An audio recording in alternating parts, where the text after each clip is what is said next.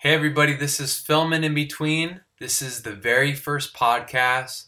This is your host, Garrett Marks, and I'm just super excited to be launching this. Filming in Between is a podcast where we interview individuals in the film community. From directors to cinematographers to producers, editors, composers, visual effects artists, and many more. The goal of this podcast is to share these individual stories who are not only super talented at their craft, but live amazing lives. I think as an artist, we're always looking to grow, always looking to learn. Personally, one of the biggest things that I crave is community. So I think the more we're able to talk and hear other people's stories and the trials and victories that they've gone through as people that have made them the people they are today can empower us to walk into who we're called to be. I'm super excited to hear all these people's stories and share them with you. And it's just going to be an amazing journey. So thank you so much for joining us. So today we are here with Nic McLean. This is the first podcast, and I'm just so excited um, for him to be the first one to do this with. And uh, he's an amazing director of photography, cinematographer, and he's just a dear friend of mine and just such an amazing person and uh, super talented. So, um, so I'm just fortunate to have him here uh, with us and doing this. So, um, how you doing today, Nic? I'm doing good. I just got out of the water. nice. We had really good waves at home here today, so I'm in good spirits. cool, awesome. So yeah, I kind of wanted to just start off and kind of get to know you, get to know your past. So where did you where did you grow up? So well, first of all, thanks thanks for having me on this. This is awesome, man. I, I appreciate it. This is pretty rad. Um, so yeah, man. I, I grew up in in Maryland, uh, right outside of Washington D.C. in a little town called Frederick. And uh, yeah, 18 years I lived there. Um, and then, yeah, I moved to the Outer Banks uh, after I graduated high school and did, um, I did my schooling, you know, in the uh, falls and, and, winters up in Baltimore, Maryland, uh, and lived out on the Outer Banks in the summers, just waiting tables, just had a summertime job and surfing and just falling in love with living at the beach. Um, but yeah, I moved to the Outer Banks of North Carolina uh, when I was 18, and pretty much this has been my home since then. And I'm sadly enough, I'm 40 this year. oh man! So talk to me about how you're first introduced to film and how you fell in love with it. Well, for me, photography was kind of my introduction to just imagery my dad was a huge influence on me. He had an old Nikon film camera that he always had around. It was a Nikon FE. And he handed that to me when I was a kid. I, I was probably 10 years old and uh, gave me some film and, and allowed me to, to shoot. I had an old 24 prime um, that basically I shot everything on. And then I had an old Nikkor Zoom and just fell in love with composition and framing. And there were times where I couldn't afford film as a kid. I didn't have access to it sometimes. And so I literally would just shoot still pictures with no film in the camera because I just love the sound of the shutter. And I love composing things and taking it with me to places and kind of awesome. just going off by myself and shooting. So photography was, was where I really fell in love with, um, with imagery. And, and then uh, again, my dad, to his credit, he brought home like a really high end video camera in 19 it was 1988 um, and it was he went to Guam on a trip and he came back with like it was like an eighteen hundred dollar home video camera for at the time that's that's pretty high end. It had all these wipes, dissolves, and black and white effects. Like kind of before that was common speak to have those on video cameras. And me and my friends just took that and started making skate videos together. We were doing skits, just like your typical just Grom excitement to have a video camera. I was the kid on the block that had the camera. That's um, awesome. Yeah, so we just started there. It was very playful. There was no intention to make a career out of it. It was just me enjoying imagery and having fun with my friends. Yeah, so when did like so you were doing that, so like when did you kind of realize like you wanted to do film full time and like have this be your career?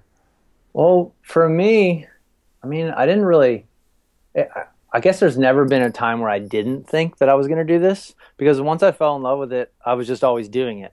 I didn't necessarily have a defined plan. In fact, most of my life I spent frustrated not knowing how I was going to have a career in it, living where. I lived and just being, you know, in, in, a remote place like the Outer Banks eventually. Um, so it's always been in my heart, knowing since literally since I was like 12 years old that I was going to do this um, because I was already doing it. um, I just didn't know how I was going to make a career out of it. Like a lot of a lot of people in the industry will say, yeah, if you do film, you need to move to LA, you need to move to New York, which are really, which is a great thing, but kind of talk about your journey of why you and your family have chosen to live in the Outer Banks and why it's really important for you guys to be there. So I I traveled to California um, a handful of times. Uh, you know, I'd start. I actually lived out there for a while in Newport Beach, and I'd been around LA a little bit, and I saw Southern California. I started developing really close friendships with people in Encinitas, Cardiff, um, just all around uh, Southern California. Um, and so I started to really see by spending lots of time out there that that I really loved it, and I, I had my heart set on moving to California. Mm. And then one, it was funny. One guy who moved to the Outer Banks uh, was my friend Raz. He had he's actually um, I think he was repping for a company Audio at the time. Um, he owns On a Mission right now, that surf company OAM. He ended up moving to the Outer Banks and became my roommate. And he was from the West Coast. And he came here and he saw how much community was here. Mm. He loved the people. He was like, This is amazing what you have here. And he said to me, it actually changed my heart on the whole idea of me thinking I had to go to the West Coast. I've got to get there. That's where the industry is. That's where that's where like my like-minded people are. That's that's it. He said to me, he goes, Why do you want to go there and be a small fish in the big ocean when you can be a big fish in a small ocean here in this community in this area? And it was really poignant at the time. I just I just some for some reason, Garrett, it just like resonated with me, and I just felt it. I was like, okay, I, I think I need to push pause on this idea of thinking I have to go out there. But then I was like, well, what am I going to do for a career living in this little salty town? How am I going to meet a girl in this town? Like, how am I going to find a wife here? Like, this is like the saltiest, you know, no place for a career. So, so anyways, I just kind of like push pause on that pressure, and and as I developed in my career and as I started doing more documentary work and television work, I started making connections in all those places. And fast forward like 10 years of my career of continuing to, to build friendships and doing productions, I found that I don't need to leave this place that I love. I can, I have friends that live in San Diego, Florida, and the Northeast, and the, you know some in the Midwest and Texas now. Like I can go work wherever I want now, and the industry's changed. Where you know DPs and, and other you know kind of specialty people that come in on the set, they can they come from all over, um, and so you don't need to live where you work. And a lot of times, the really good productions you go on, you're always flying to them anyway. So it has worked out, and I've successfully been able to stay and play like where I love, and then and then do very little work here, and then travel for it. That's so cool. No, that's really good kind of going into the type of projects that you really love to be a part of like what what type of stories are you gravitated towards and and why is that? Well i think every five years that answer changes yeah. for me. It really has. I mean i can tell you right right now i'm kind of i feel like i'm in an in-between stage. I feel like in another year or so i'll, I'll probably land on a little bit more. But i feel like right now the, the, the stories that i gravitate towards are the ones that have grit, they have passion, they are um, I don't know deep, some something about like maybe the human condition, things, uh, topics that are honest, where people are being completely raw and honest. Yeah. Uh, and and that could be that could just be visual too. That could be visual mis- imagery that's that's very just just uh, I don't know, not forced and genuine, whatever that means. So I really feel like authenticity whatever that means, either if it's just a visual or an aesthetic that's honest, or whether it be the content, you know, that a director is, you know, holding the line on, uh, and me kind of assisting that, being a part of that, that vision that he or she has is, those are the ones that I love. I love the, I love actually projects with a purpose. I just, I hate phoniness. I love having genuine, real relationship with other people. Um, something I'm really big on, even in production. It's kind of an odd business structure I have, or people I work with, I usually develop pretty close friends with them. Yeah. And we hold on to our friendship sometimes almost more than the business. Um, but I do value that, you know, actually professionally, which can get in the way sometimes. You know, you got yeah, but the, I do have to say, like you are, you are so loyal and just it. I don't, you're just very loyal to just your team, to everybody you work with, and it really, it really shows. Like it really pays off. I think because it creates trust. You know, it creates trust with the people you work with, your friends, and um, I think that's what's so amazing about you. It's really cool. I found I spend so much time away from home. I'd rather have like real relationship with you know a handful of people and develop those and nurture those. I think that that synergy like carries over into the creative too because if you have a sense of respect for other people and other roles on set, you're going to do better work. You're you're to feel a little bit I don't know, just comfortable in your own shoes to just, you know, be be trusted for for the decisions you have to make and I don't know. I, I just feel like that sets the tone for a better, actually like a better product, a better experience.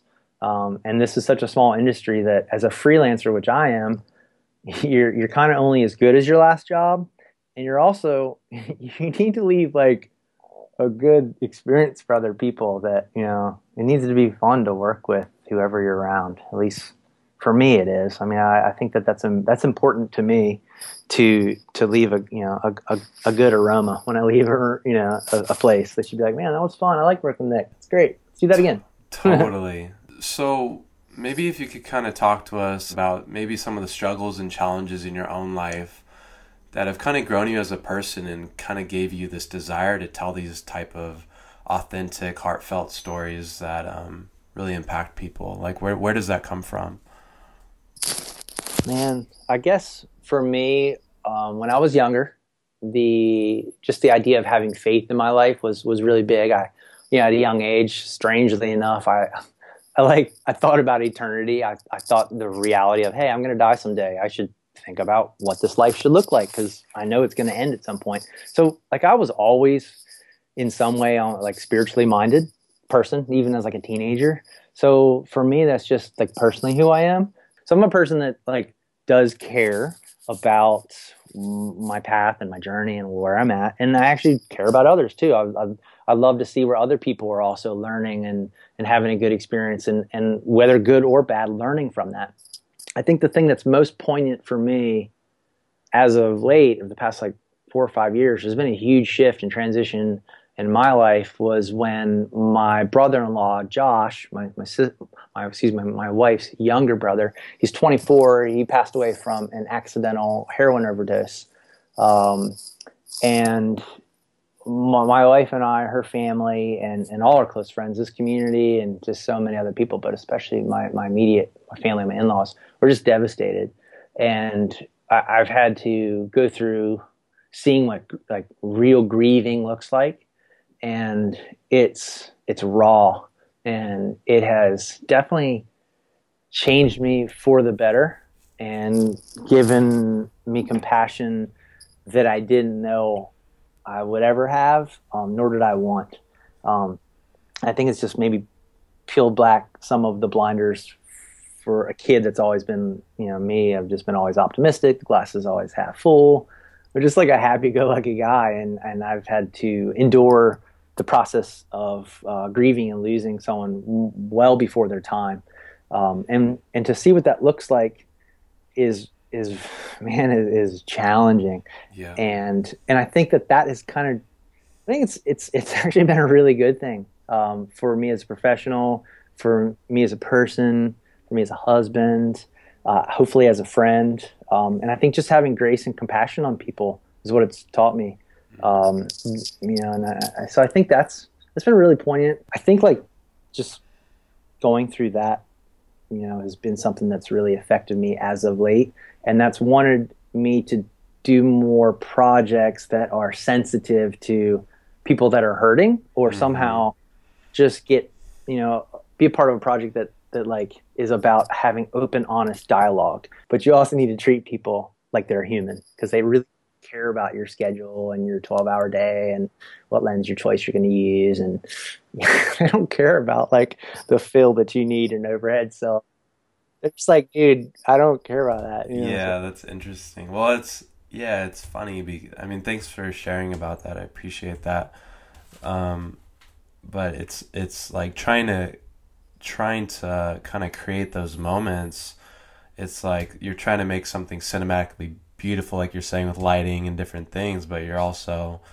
trying to create the space for people to be open and it's kind of it's a fine line as a filmmaker don't you think?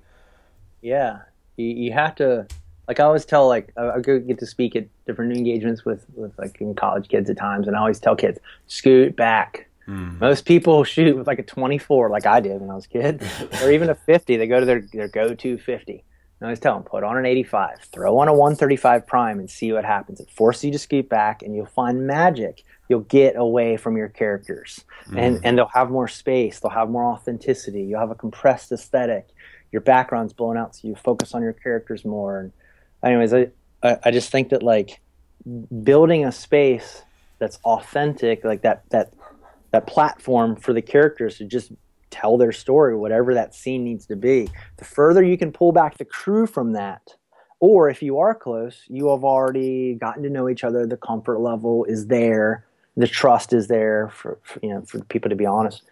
Um, th- that's that's important, I think, for a lot of media today because people just see the counterfeit right away. That's good, and I think it just kind of makes me think like as filmmakers it's kind of like when we're on set and those especially those type of shoots it's kind of like being able to protect your set and if that's like if you have like 30 people on set it's it's hard to kind of get those moments when you have so many people around but as a filmmaker it's like pushing like you said, it's like maybe maybe taking some people back and and uh, only having like a few people in the room during those moments, you know. So um, yeah, we've done that, Garrett. Yeah, you know, on yeah. those projects, like we've needed some, you know, to to create that space for for people. You know, I mean, I know you've asked people to like, hey, let's let's clear out. You know, everybody that doesn't need to be here, and thank God now for wireless monitors and for people that can communicate back and forth. I mean, now it's super common now for all of you know the agency, the client, everybody's in Video Village, and you're hearing what they're saying, and your AD's communicating to your director, and you know it's it's just like this protected space that the that the interviewee or the scene they're not hearing any of it you know so you can become very self-aware and self-conscious and that's the worst thing you do to somebody is yeah. break their spirit when they're trying to either do an honest performance or they're just they're just a non-actor that yeah. you to act for your scene and and so you don't expose the guts of the production. But so I mean, good. Talk to me about why pre-production and scouting is so important for you on the projects you're a part of. Yeah, so I'm I'm big on that um, for many reasons. One, I, I didn't ever do it. Coming into the you know, the industry, I was always doing projects with a handful of people, or even by just by myself, and so little pre-production was done. Um, and I've just seen how more effective you can be when you're coming in intentional. Um, the importance of scout photos now is just like paramount. To be able to look at a space, conceive it visually before you get there. I mean, you can't, you don't even know what lights to order if you don't know the space. You need to look, find the available light that's coming in. You need to know uh, which direction you know your camera's going to be facing. Which direction is south? What time of year are you going to be shooting at? Where's the north light? What time of day does the sun set? all those things you need to you need to really know that if you're going to be a cinematographer that can kind of effectively call out what needs to get done uh, but being you know prepared on the front end to to know what your space is going to look like and know the expectations of the mood boards what the director's vision is and go over the script being super familiar with the script.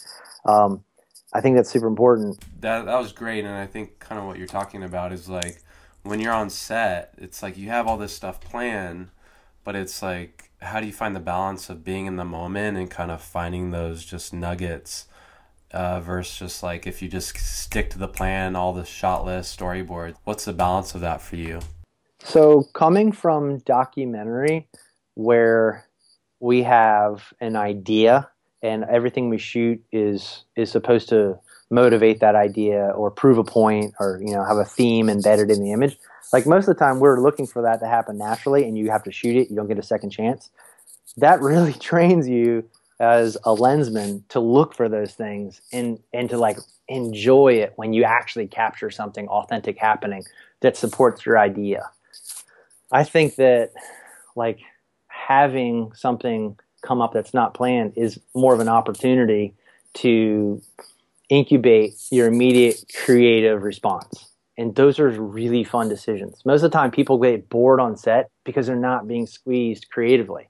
they're not being used. And so when it kind of hits the fan, you're like, all right, what do we do? And immediately, I mean, there's such a rare time that I don't automatically just have some idea or some solution and in some way visually. Like I, I know there's just like this instinctual thing that comes out, and that's so fun.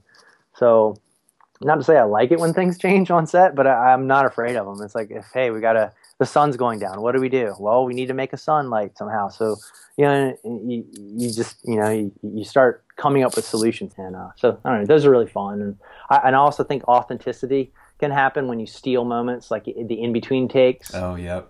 Those aren't planned, but a lot of times, if you look at the cuts of stuff that and projects I'm a part of, a lot of times those little in between moments are what get used that I film.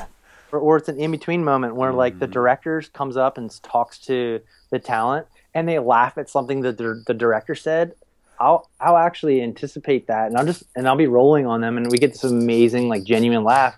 And it was the director that motivated that. It wasn't the you know the, the secondary person on set, the other actors. It was the director. And as a DP on set, how do you balance serving the director's vision and what he's wanting, but also adding your own voice to it and your own style to the project? So I think respecting the director's vision is paramount. I think that people do better and all all capacity when they feel supported, when they feel respected, when they feel like they've got somebody with them, beside them, and you know agreeing with them, but but at the same time being honest with them, but ultimately submitting to their their their vision their visual uh, their vision for a piece um, I feel like my role is to assist and bring out the best of whatever that could be. And so they're usually in sync with each other. You know, I think the instinct that, that the director has and the instinct I have, because we're coming off of either mood boards from, you know, from, from our pre-production, we, we agree with an aesthetic or, you know, for, for a doc setting where we're just being more instinctual, that synergy is already there. Uh, I feel like, um, and, and, so I think that they'll just support each other. And I mean, I mean I'm kind of an agreeable, per, agreeable person, but I will speak my mind if I if I feel that way. But ultimately, I just have a lot of respect for what the the director um, has, unless they're not a visual director. It is difficult when you're working with people that they know how to write or they know mm. they know like people, but they don't know aesthetic.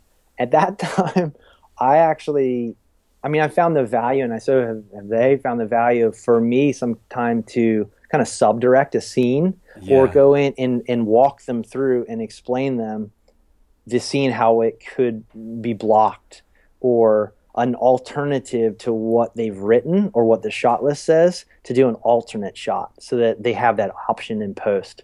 So my attitude is always gentle and suggesting. It's never author- authoritative, and you know, I'm, I'm, I, I try to keep a pretty fun, you know, mellow presence on set at all times and, and keeping laughter, you know, like at a high.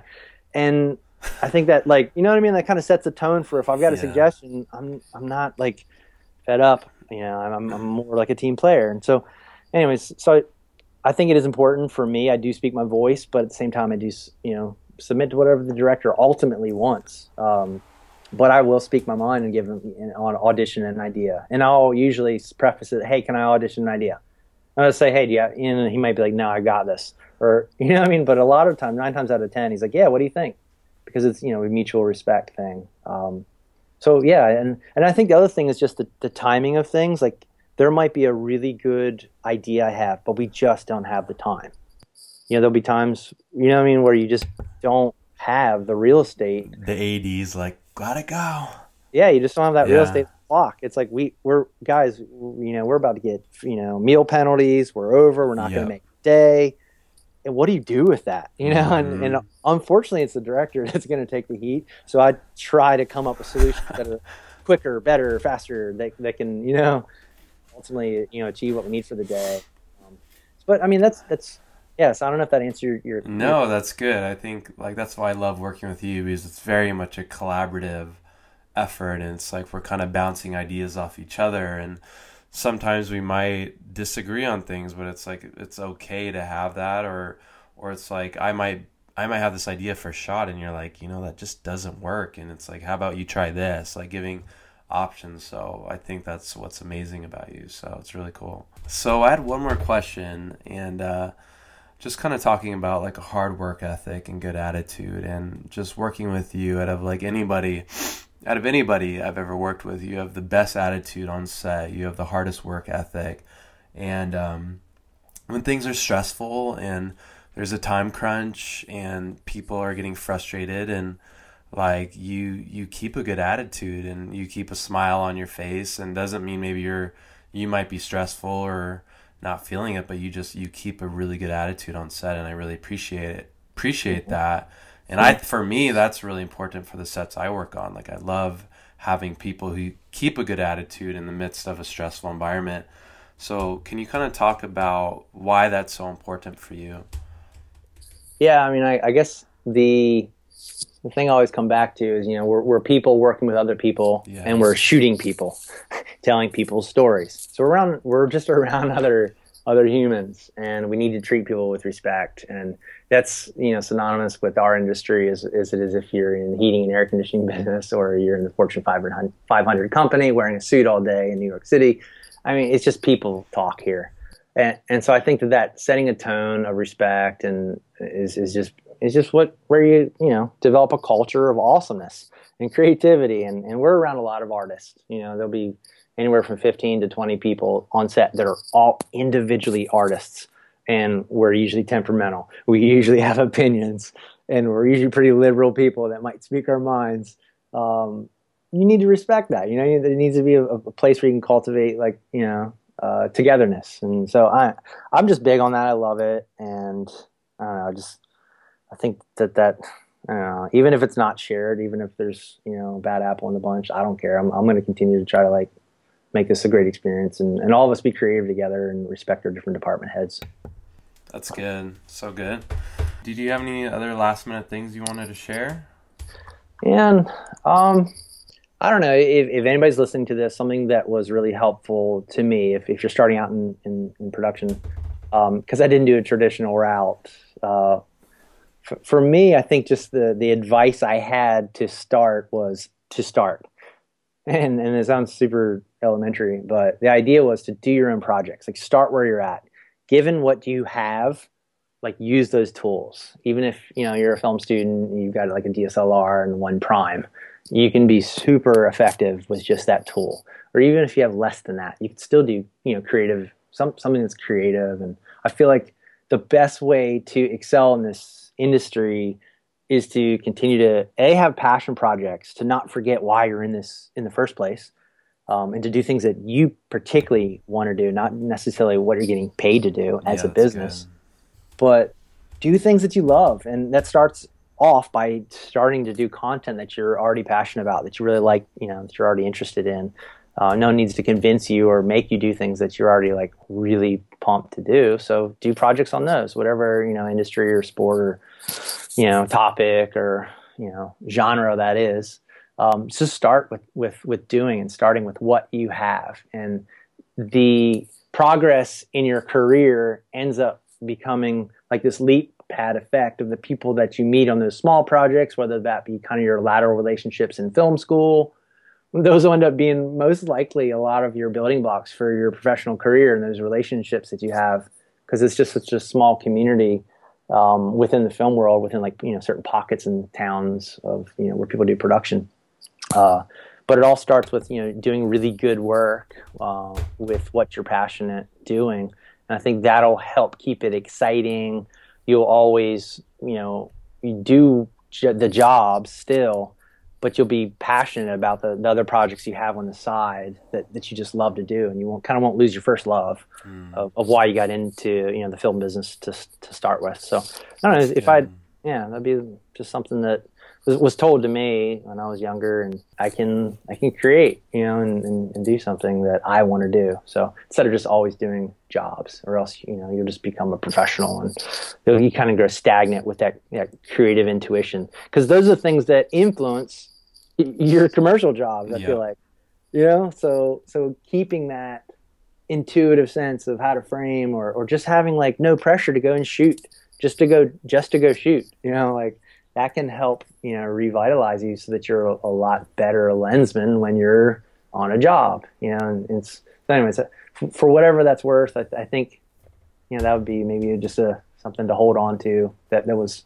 really important to me, you know, for my career was just start where you're at, and then once you are in your career, don't forget to do things that you're still passionate about. That's great. Thanks again so much for being a part of this today. Um, it's just really inspiring to hear your story, and uh, and I'm just really appreciative of you as a friend and just uh, fellow filmmakers. So yeah, we're just really thankful for you. So thanks for doing this. Thanks, Garrett. Appreciate you having me.